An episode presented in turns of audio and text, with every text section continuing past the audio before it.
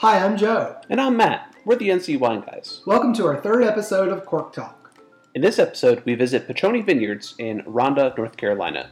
Joining us in the conversation is owner Bill Piccione and tasting room manager extraordinaire Hailey Klepsik. Bill is a surgeon from Chicago with a career in academic medicine. He grew up watching his grandfather make wine and got the wine bug early on. Hailey has been in the wine industry for a number of years and runs the day to day operations at Piccione, and she's been a part of those operations since the opening of the tasting room. So sit back, pour a glass, and listen.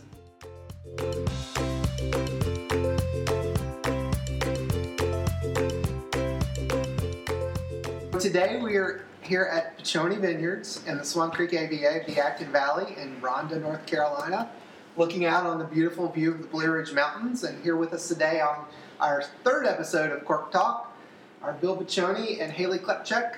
Welcome. Thank you. Thank you. So, uh, Bill, Hailey, why don't you tell us a little bit about yourselves? Uh, grew up in New York, been in Chicago for many years, so I'm back and forth. I don't live in North Carolina yet. This requires a lot of energy, so I'm down here fairly often, but I still work in Chicago. And we bought this property in 2010, and we've been open to the public of just over three years now. Okay, so what's your day job then? What's my day job? Uh, I'm a physician. I'm actually a surgeon. Okay. And uh, spent most of my career in academic medicine, so this is a bit of a departure for me. I would Just say. Uh, but it's something I've always wanted to do. And it's in the blood, and you know, at some point you say, I'm either going to do it now I'm never going to do it. So take the plunge. I'm, I guess, what you call a local girl from North Carolina. I grew up in the middle of the state in Elon and kind of got into the wine industry after I took an interest in it in college. Been in it now for about 10 years and am excited to be in the local wine industry and not just kind of working as a distributor as I formerly did. So, Hailey, what's your role here at Piccione? I am the tasting room manager, but we are so small and kind of starting out that wear a couple different hats. So I like to kind of have my hand in some winery stuff, some vineyard stuff, but mostly uh, focus on the tasting room. Okay, great. So, talk, a- Bill, talk a little bit about that wine bug. What, what, what drew you to wanting to, to own a winery?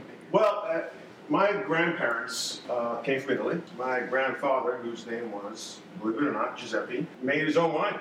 And I remember as a, as a young guy seeing him in the cellar. You know, everything was done by hand, you know, hand pressing and everything. But it was fascinating. Growing up in an Italian household, there was always uh, wine on a dinner table, just part of the meal.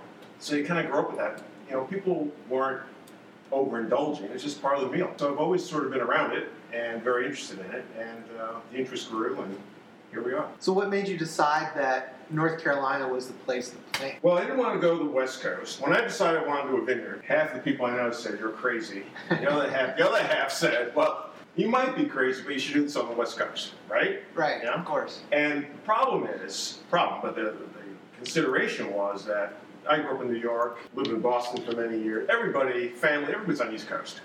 So to transplant everything and try to go back and forth to the West Coast didn't seem ideal. So initially, quite honestly, I looked in the uh, Finger Lakes region, upstate New York, Okay. which is beautiful. Yeah, different climate. And I, you know, I went to school in upstate New York. I love that part of the country, and it's gorgeous. Yes. Problem is, it gets very cold. Yes. You can't, you, you just can't grow the kind of things we're growing. I, I talked to, I looked at properties, talked to a lot of the, the owners, and you know they were really struggling trying to grow things like Pinot Noir. It just, it just gets, it would just kill the vines. Yeah. And they have to do like a throw the dirt over the vine in the Yes. fall to keep to keep things protected and Yes. things that we don't have to do here, thankfully. But Now, just to digress for a moment, in recent years they've discovered that Riesling does Riesling log- Yes. logically, yes, right? it does. Uh, so they're now mostly focusing in that area, giving up on you know Cabernet Sauvignon, Pinot Noir, things like that. The sort of things I wanted to grow. So you need a warmer climate. So then you're talking about Virginia, North Carolina, and I went to some uh, conferences early. I remember one in particular was on by Virginia Tech, uh, Bruce Oakland and, and company, and they were very excited. This is now going back 10 or 11 years. They were very excited about the western part of North Carolina because we have, you know, the coast, the sort of Muscadine region Right. does very well there. You know, vinifera is not going to do that well there. Right. So, but the thought was as you get further away from the coast, higher elevations, closer to mountains, you know, warm days, cool nights, that it might be really an ideal place to grow vinifera, which is what I was interested. In. So here we are. So I looked at a lot of properties, and I drove a lot of people crazy because I wanted. Uh, I had criteria. Of I wanted a certain acreage. I wanted magnificent views. Well, I- you definitely have that here. Like you just sit out on the, the, the patio area, sipping wine, looking at the Blue Ridge. It's just gorgeous. Yeah, it's, it, It- thank you. It's, In it, any it's. Yeah, it's, it's, it's beautiful today. Uh, so I looked at a lot of properties, very nice properties, you know, the, the correct topography and this and that, but but no view. I was like, ah, you know, this is not going to work. So we finally uh, happened on this place and uh, and snatched it. Interestingly, where we're sitting, everything up here was all woods. Okay. So it was a bit of a leap of faith. You know, I was looking at the property with people. I said, "Oh yeah, you're going to have the most incredible views." And I'm, so really, are you sure? You and in fact, they were right. They were right, but we had to do a lot of uh, clearing and infrastructure before we could really appreciate things. So talk about the planting and, and and what how you determine what varieties you to plant. Well, uh, we touched on the fact that you know I'm sort of a vinifera guy, so so that kind of steers you in one particular direction. Uh, Italian heritage uh, kind of greatly influences things, but on the other hand, it's not exclusively. I mean, we're growing Merlot, which certainly grows in Italy, but it's not traditional. Right. Cabernet Sauvignon certainly grows there, but it's not traditional. Chardonnay grows everywhere. Uh, but, you know, our Sangiovese, Montepulciano, Vermentino, Pinot Grigio, those are pretty traditional Italian grapes. And they seem to be very happy here. Um, they've, they've done well. I also, probably touch on it later, the one experiment I did was uh, the Negro Amaro Yes. and, and which is from the, the Apulia region, the Heel. And uh, the signature wine in that part of the world is uh, Salice Salentino, which I've had and I really liked. And uh, when I talked to folks about, geez, what do you think? Everyone said, we don't know. No one's ever done that on the East Coast. People in California are, and, and interesting, most recently there's been a fair bit of plantings of it in Texas. Okay. All right, you know, Interesting. like- Is this like North Folks- Texas? I'm not sure, but when I was, uh, you know, all of our vines come from California. Right, when you right. talk to the, the folks out there, uh, the suppliers of the uh, of the vines, you know, we, you chat. And, they, and I, I ordered more of the Negro Amaro, and uh, when I ordered, he said, you know, if you're gonna, if you want this, you better, you better commit to it pretty soon because we're selling a bunch of stuff in Texas. And I was like, Texas, really? Yeah. Who knows? So it must be happy there too. Uh, so that was the one sort of relative unknown. Right. So, you know, let's put some in, see how it does, you know, and actually it's done quite well. So Hailey, how do people respond to? So it's under the label Nero, so it's also called Nero Amora. That's the that's the other name. How does it uh, go over in the tasting room? Because people are probably not familiar with it. So how do you explain it? What are the what are the reactions you get? That's kind of the fun of it. People like to come out and, you know, they're having Cab Sav, they're having Chardonnay other places, and to have something that no one else has is kind of a teaching opportunity and learning opportunity. And people actually get really excited about it. We never set out to call it kind of our signature wine, but our customers have kind of labeled it our signature wine. So it's kind of been adopted as that. We've had a great response to it, so much so that we've actually been pushed to release vintages quicker than anticipated Oh, wow. because it's done so well. It's a neat wine because the aromas on it are one thing um, and the flavor is a little bit different. So how would you describe each of those? So the aromas have like this kind of black pepper and spice, and it's got kind of this round, kind of soft but bold nose to it. But on the palate, it actually drinks more fruit forward, a little bit lighter. You do get peppery undertones. But what's fun about it is it makes it a fantastic food wine. So it cuts through fatty foods, but it also adapts really well to like high acid foods. So we have experimented a lot with it and pairing it with different things when we do different events, and that introduces it to people in a different way each time. We have quite a cult following on Negro Amaro or Nero as we call it. People are excited every time we have a new release of it. It's just nice to see that people embrace something that is different, and so it kind of allows us to introduce it to a larger amount of people, but also it makes us want to kind of experiment with new things too. Cool. So what's your favorite pairing with Nero? So this sounds a little crazy, but we have a, a blue cheese dip that's made with white wine, blue cheese. It's got everything from like garlic and hot sauce in it, Wow. but it's fantastic with Nero. And so if you don't want just a blue cheese dip, make it a blue cheeseburger, and it's really good. Sounds great. Yum. Okay, so you talked about you talked about the view and the location and all that. So again, it's still Ronda, North Carolina. So did that did that give you some cause to pause, or was it because there were other established vineyards in the area? You thought, okay, it, this place is going to is a wine region, and it's something that is going to work. I'm smiling because when I said I was going to buy this property, and everyone's like, "Where?" I said, "Ronda." They're like, "Where?" And then there were the half that were convinced I wasn't absolutely crazy. That's when they decided, no, he is crazy. uh, I mean, there were people out here. Raffaldini uh, has done a wonderful job. They were here. Uh, Laurel Gray was here. Um, but there, it's changed a lot. Now, again, we've we bought the property, I guess, almost nine years ago. You know, fall of ten, and it has changed tremendously. We now have, uh, you know, uh, Raffaldini next door. There's us on the other side of uh, Raffaldini. Are two more folks that are coming online. Someone recently purchased 65 acres across the street Oh wow. to Okay. put vines in. Uh, Midnight Magdalena down the road have fi- so it's really uh, within a few years uh, there's going to be five independent vineyards essentially within walking distance of each other. Nice. And I don't know anywhere else in the state that where you can actually say that. So I really do think, um, I, yes, I did pause there for a bit, but uh, I I'm convinced that this is going to be ground zero for for the, the wine country in North Carolina, and the infrastructure is going to catch up to it. You know, we draw from like all of us, you know, Winston, Raleigh, more from Charlotte because Charlotte's booming right, Right. now. It's only an hour away. Yep. So uh, this makes it a very nice destination to get out of the city. You really are in the country, but you're not. You're like an hour away from you're 40 minutes away from Winston. Yeah, and it's really convenient to 77. You're only a few minutes Oh, off of 421. 421, 77.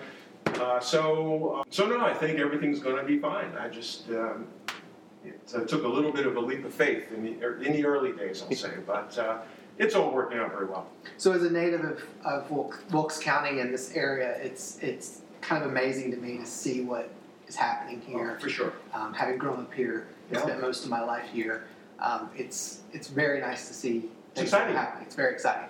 One thing that you can do to describe Ronda, though, it's actually from the ACC, the Atlantic Coast Conference. It is the geographic center of the footprint of the conference. Is that right? So if they were going to pick a spot to have tournament games or championships, it would be Ronda. Should be not Ronda, North Carolina. Not that there's a facility here for that, but Not yet. might be something to look into in the future.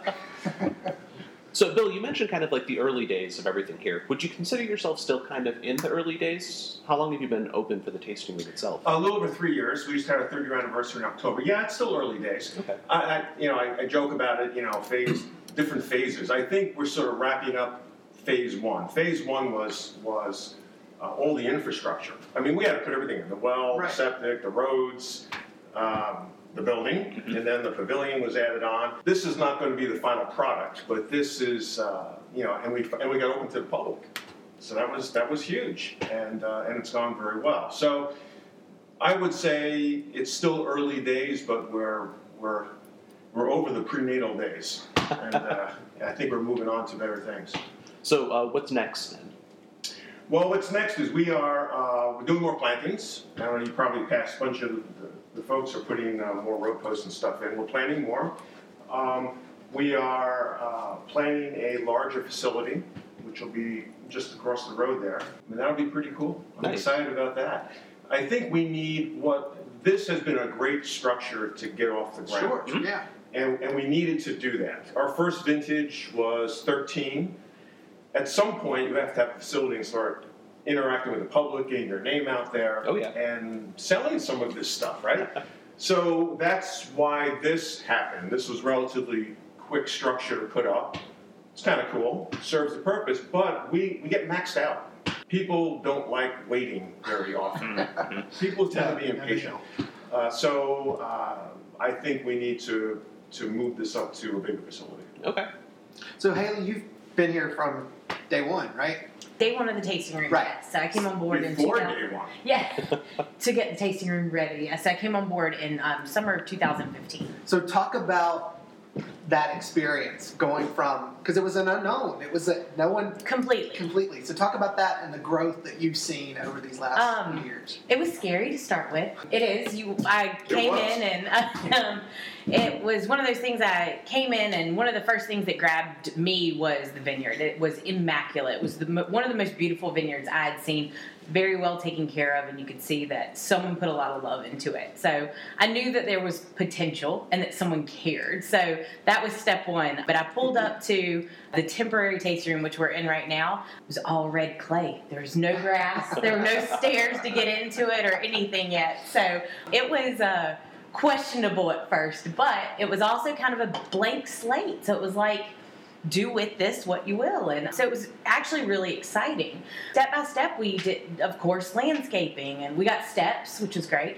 And we got open to the public and it slowly grew. And it has grown in three years to where, like Bill said, we're completely maxed out, which is wonderful. And um, what we've done is we've expanded outdoor space because, like you guys said, we have the most amazing view, and that's what people absolutely love. There's nothing better on a warm spring, summer, fall afternoon than sitting outside with a bottle of your favorite wine and just looking at this view, Yeah. enjoying a nice cool breeze. Taking and- it all in. yeah, and we, you know, we do some events too. We like to do got quite a few musicians who come out and do like original music and things like that. People just love sitting out and enjoying that. So luckily we have that, and we've been able to expand our outdoor space. So we can still do all of our tastings inside. People can enjoy outdoor space, and that has led us to where we will move on with our next step and a larger building. It's been really exciting. You know, we learned along the way. We've gotten more wines. We started out with, you know, a smaller lot of wines. We are very blessed to be 100% estate grown.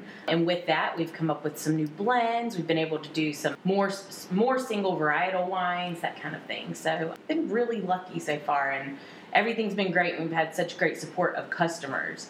And we just hope to continue that. One one small addition, as far as the view goes, the way we're oriented here, we have, depending on the time of year customers are here, uh, we have phenomenal sunsets. I mean, early on, I still sometimes I'll be here after hours working, and you know, at the end of the day, stop, pop a cork, sit there, and watch the sun go down, and it, it kind of makes it feel like, wow, this is really it's really special. Yeah. Uh, again, depending on the time of year, you know, very, in the winter it's dark, but you know, it's but uh, falls are very nice here. The leaves are changing. It's just it's a nice time everywhere, but it's particularly nice here. It's almost like that magic moment at the end of the day. I love it. And you know, you're looking over Blue Ridge Mountains, and there's just layers of mountains and the sun. It, it's I mean, we keep every year we keep taking pictures of it. Must have we have hundreds of pictures of it. Same picture. Same Time- picture. time It looks calendar. different every time we promise, You should stitch them all together Yeah. and see how it changes. it throughout the probably looks the same. Calendar, coffee table book. There you go. know, There you go. Yeah, something be like that. You can't help but take a picture. And we do joke. We have this very long driveway and it's at a lower elevation and then you drive up the hill and when you turn around in the parking lot, people are stunned by the view. And we just have a joke that we see a car come up the driveway and then it takes like 15 minutes before anybody walks in the door because everybody stops to take pictures. Oh yeah. Because it is, it's so stunningly gorgeous, and I don't think people realize it. You know, Uh, we're guilty of that too. We pulled up, we unloaded, and Joe stopped. And I saw was Joe like, Yeah. stop and take a picture. I mean, we every, every time. time I'm here, I I, it could be like a bank of fog. It's still interesting because you can't see the mountain then. It's like, but still, it's an interesting aspect, and just, I, yeah, I can't say enough about it. So, on a warm summer day, you're out there right before sunset. What wine are you going to be drinking? Ah, who's my favorite child? Uh, yeah, exactly. Uh, love them all. They're all different. Uh, you know, summer hot summer day, I'm going to tend to drink a white. Yeah, Uh, right. Verment, you know, Vermentino is is uh, is a favorite. Uh, we do our Chardonnay both uh, uh, traditional that sees smoke, and also uh, one of the things I wanted to do, and I think it's turned out well, is to do a Chablis style stainless steel Mhm. uh, on oak chard, which I like a lot Absolutely. our Pinot Grigio uh, has evolved, or you know, it, it's you folks know this. Anybody that's in the wine world knows that it changes so much from year to year. And I really do think our our Pinot early on was like, see, I'm not a big Pinot guy. You But never hear people someone like Most it. people love it. People like Pinot Yeah. Grigio.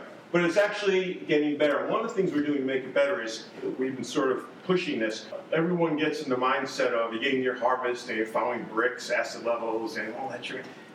You know, in Italy, they, they harvest the Pinot Grigio earlier. They don't. They're not so concerned about the Brix. They want the acid. Right. And so we, as we're slowly evolving into a more traditional Italian Pinot Grigio, Okay. which I prefer. Uh, but it changes every year. It's it's one of the interesting things about it. And some years are you know better than others, no question about it. So Hailey, what about you? Warm summer day. sunset? Probably the Rosado. So that is a That's your favorite. baby. That is my baby. That is our rosé. It's an interesting rosé because it's non-traditional. It's a rosé of Montepulciano, done kind of in a Provence style. So it's high acid. It's got a lot of citrus notes to it, but then some underlying red fruit flavor. So the rosé being such a booming thing right now. Sure it's is. just something I love, and then it's crisp and cold on a hot hot day. So while we're on the topic of wines, how would you describe the style of your wine? What is it that you're trying to go? For? Our area of expertise is not sweet wine. Okay. Uh, and uh, I'm not saying that in a negative way. There are people who come in and they, they really truly like sweet wine. You know, we have our Bianco Dolce, which is semi-sweet. We don't do a really sweet wine. Uh, we're more traditional, really, traditional vinifera. And uh, the goal is to make the, you know, the best wine we can, frankly, in a traditional style.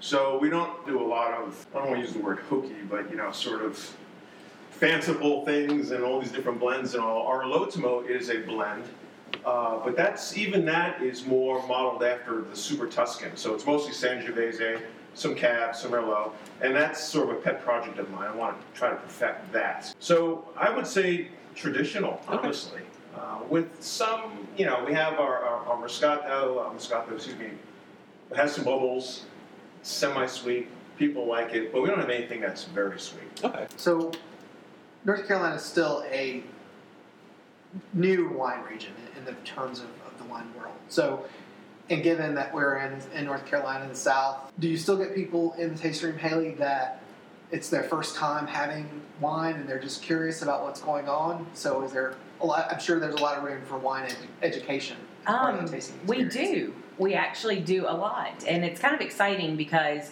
I think it's very different for someone to walk into a tasting room at a vineyard where we grow and produce our own wine versus going into, say, a wine shop or a grocery store and doing a wine tasting. It is very different. They feel more connected to the product and, you know, the whole process of it.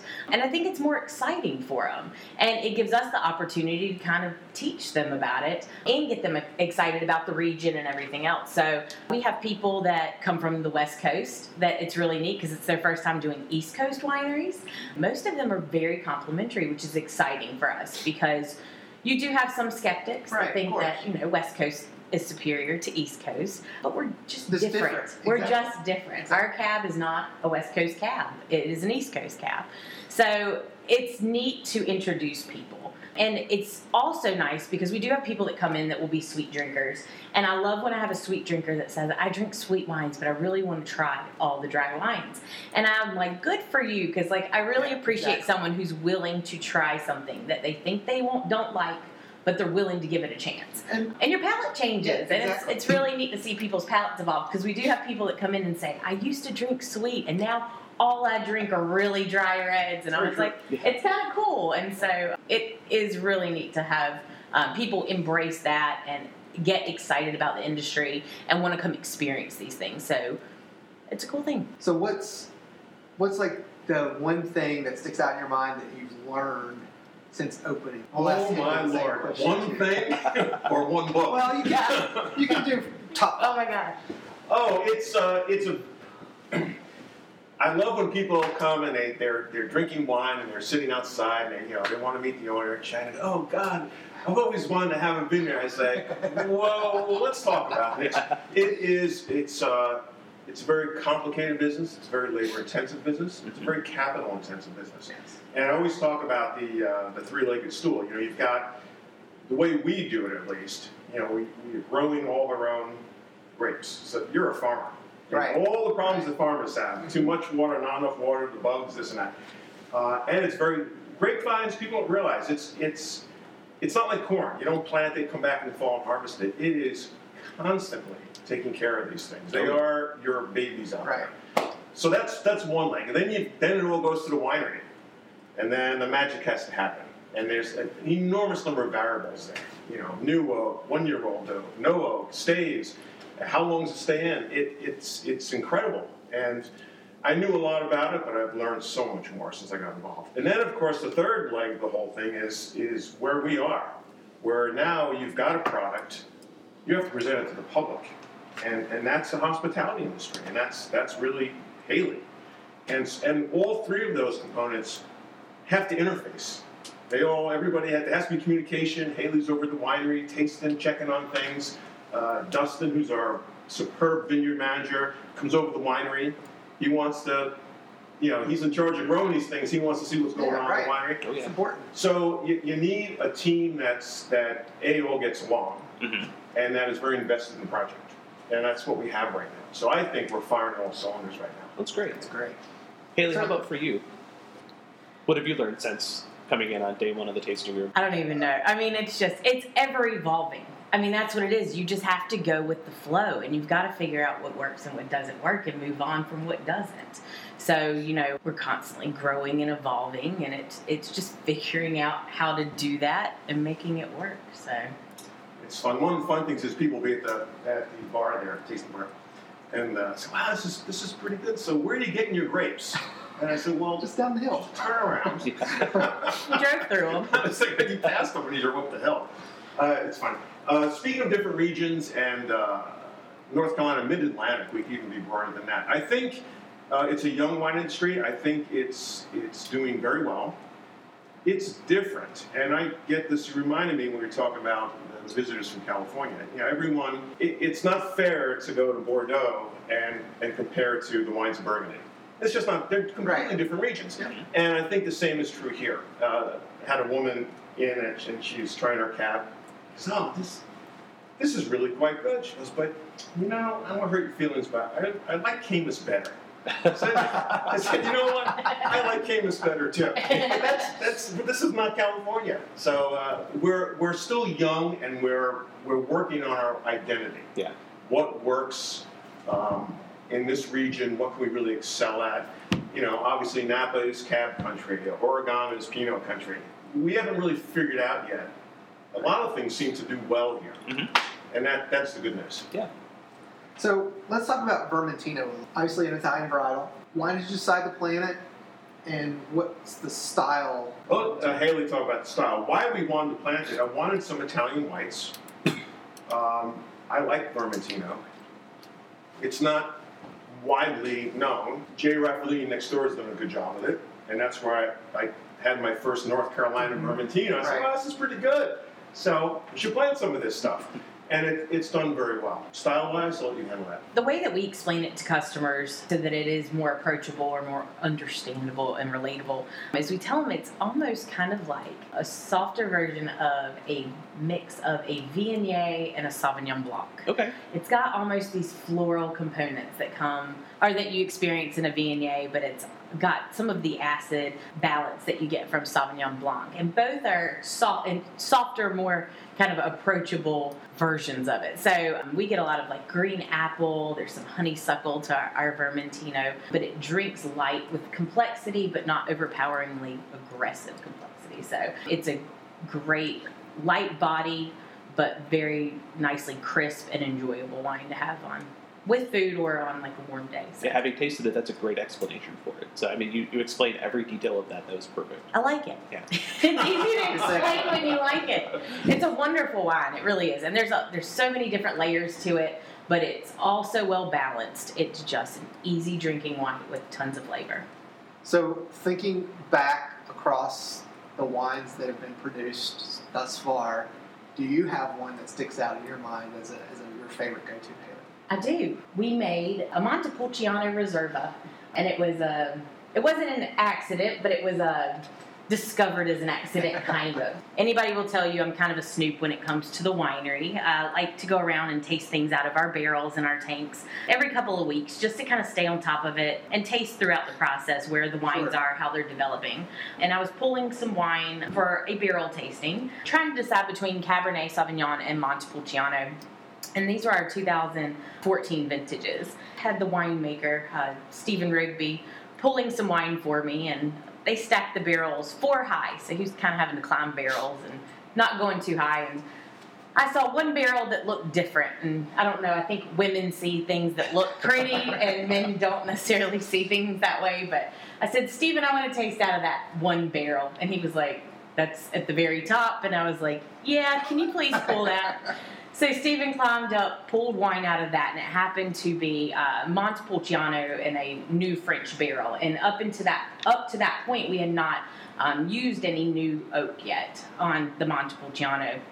And he pulled it down and it was phenomenal. The difference in the aromas the flavors the body feel on the palate everything was more intense and different. And it was i mean it was wonderful so i called bill and i said you're going to think i'm crazy but i think that we should hold this one barrel which will make about 25 cases of wine out and bottle it separate and he um, was like yeah, you might be a little crazy, but um, I'll taste it next time I come down.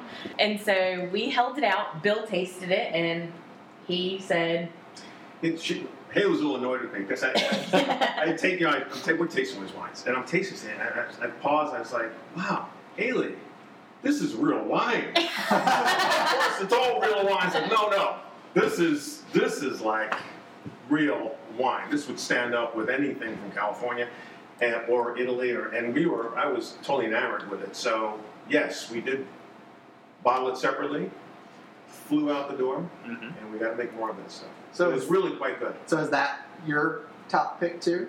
Uh, it is uh, of the all-time greats. I think uh, on a daily basis, I really like the Sangiovese. Um, I'm very, very Yes. happy with that wine. And it's just an easy drinking. You know, it's fun just to sit there and drink it. It's great to have with pizza. It's just a nice, balanced wine. So on a day-to-day basis, if I was going to grab a glass of red wine, they're all wonderful, of Right. course, right? Because they're your child. I would probably reach for the Sangiovese. I think I'd probably agree with you. That's the 14 in particular was has been was my favorite. very good. Very Um, the good. 15 is doing very well, and I think it's given more time, it's just going to keep getting better. It So- is, and that's what thing about our reds is, you know, we are a young vineyard, and we're excited with each new vintage because we're able to see how the vines are producing more mature fruit, which is produ- producing more mature wines. So we're seeing kind of how they're evolving in the bottle, and they're just getting better with each vintage. So you know, the 14 ended up being absolutely great, and the 15 is already ahead of where the 14 was at that stage. So we just can't wait. We're really excited about it. 15 was that Goldilocks year in most of North Carolina, so it's a Great growing year, yes. especially for the Reds. So It was, yeah. lots of those are, are out, are coming out, so uh, definitely something folks need to check out. And 14 was a pretty good year too for, So let's talk a little bit about Wine Club for a moment.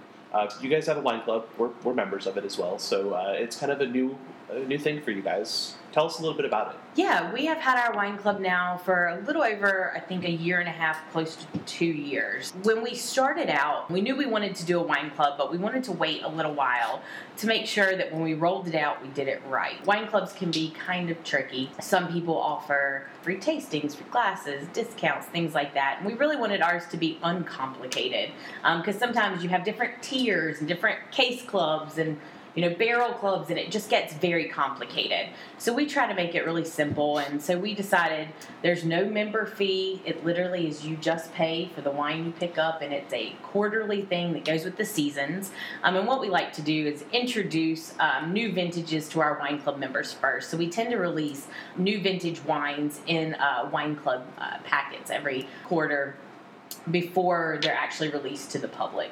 So we like to give get some feedback from our wine club members on those wines. Um, I think it's an asset for us to to get that. We know that our wine club members are are loyal customers. We love having them. Um, a lot of them have been with us from the beginning.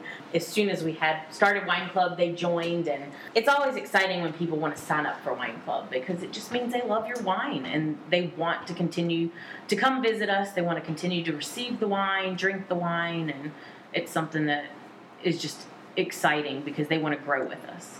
I think one of the uh, the more standout things about your wine club is the box that the wine comes in. Can you tell us a little bit about that? Bill's kind of responsible for the box. Yeah, we do. I do a lot of things. Uh, I also wear a few hats. Uh, Oh, we found these, and I, I, ju- I just think they're great. So uh, your your listeners will have to come by and, and uh, view a box. They don't have to buy anything; just come by and see the box. They are quite nice. Uh, we don't, uh, in a, a broader philosophy of the on, on the business side of things, we're not, uh, for lack of a better word, we're not hard sell. We don't, you know, charge people to be in the wine club and membership fees and this kind of stuff. My my philosophy, right or wrong, is that the wine should sell itself. Mhm. The product should sell itself. We don't push people.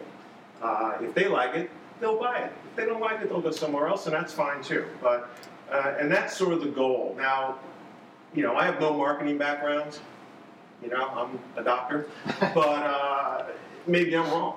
Um, but I think we're doing pretty well so far with that philosophy. Yeah, I think you're right. The product has to speak for itself. Otherwise, Absolutely, Yeah. absolutely.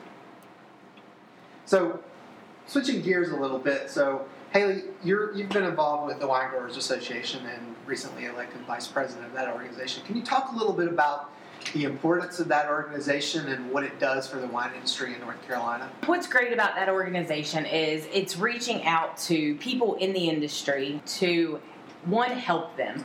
You know, we are all in a time where the industry's growing. We're all trying new things. We're trying to figure out what the identity of the state is when it comes to wine growing, producing, and marketing. What the Wine Growers does is it provides uh, educational resources to owners in the area. We put on a conference every year where we try to bring in experts from around the country, sometimes further internationally, to talk about different subjects in different areas anywhere from business, marketing, uh, viticulture, and the enology aspect of it. So it is just helping to address issues that there may be in the vineyard or in the winery, or how to promote a business, or how to produce a brand, market a brand. And we're also working on different ways to give resources to people who want to get into the industry. So we have a lot of people who are just now entering this industry that want to know how to get started, where to start, whether they buy grapes, whether they plant grapes, that kind of thing. So, we've talked about this a little bit, but what's something, Bill, that you think really differentiates Showy Vineyards from other folks in this in the, this area in, in North Carolina and the East Coast?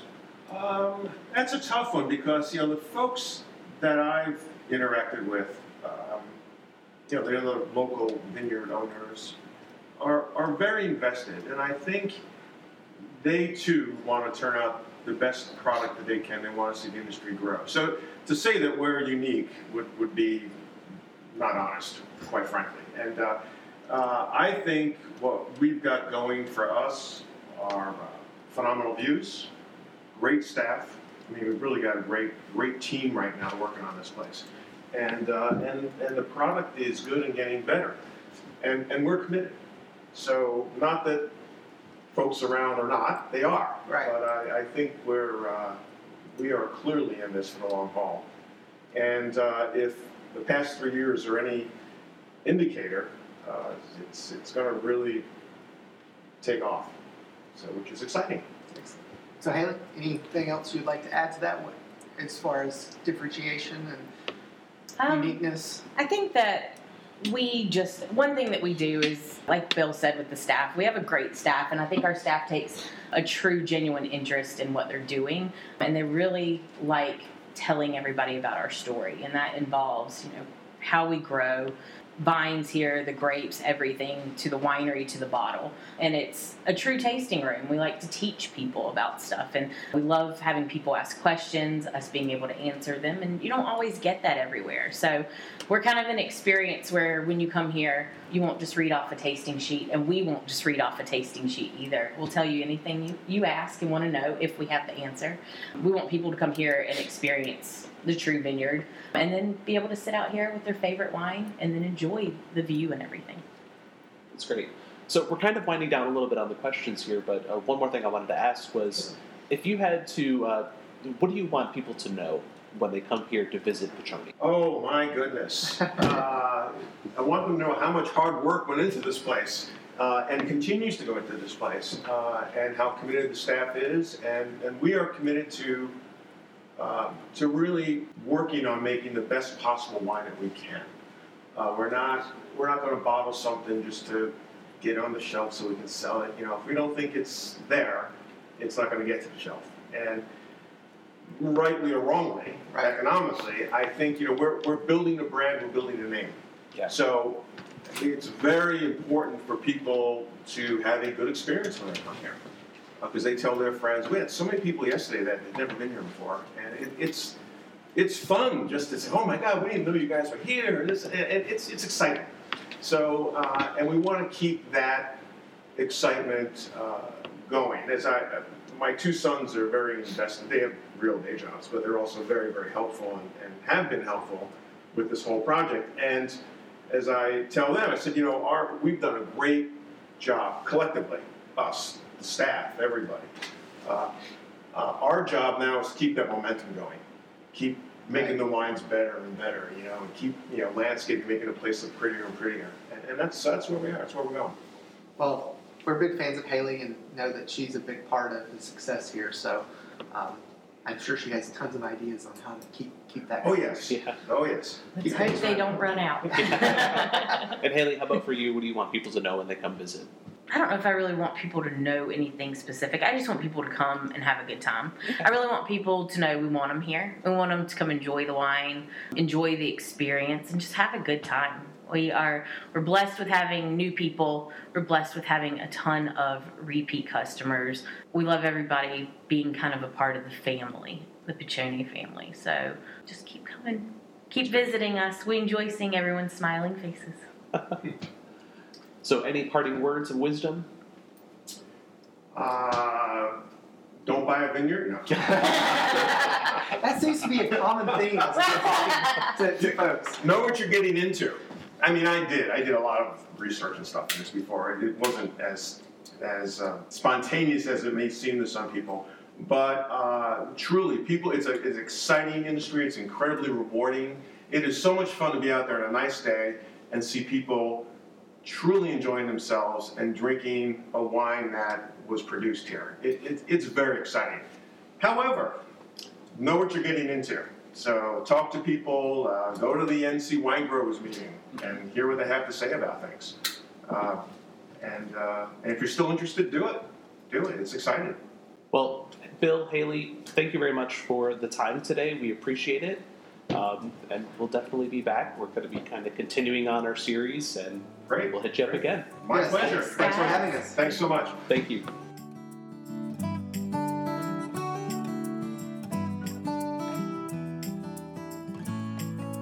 That concludes our third episode of Cork Talk.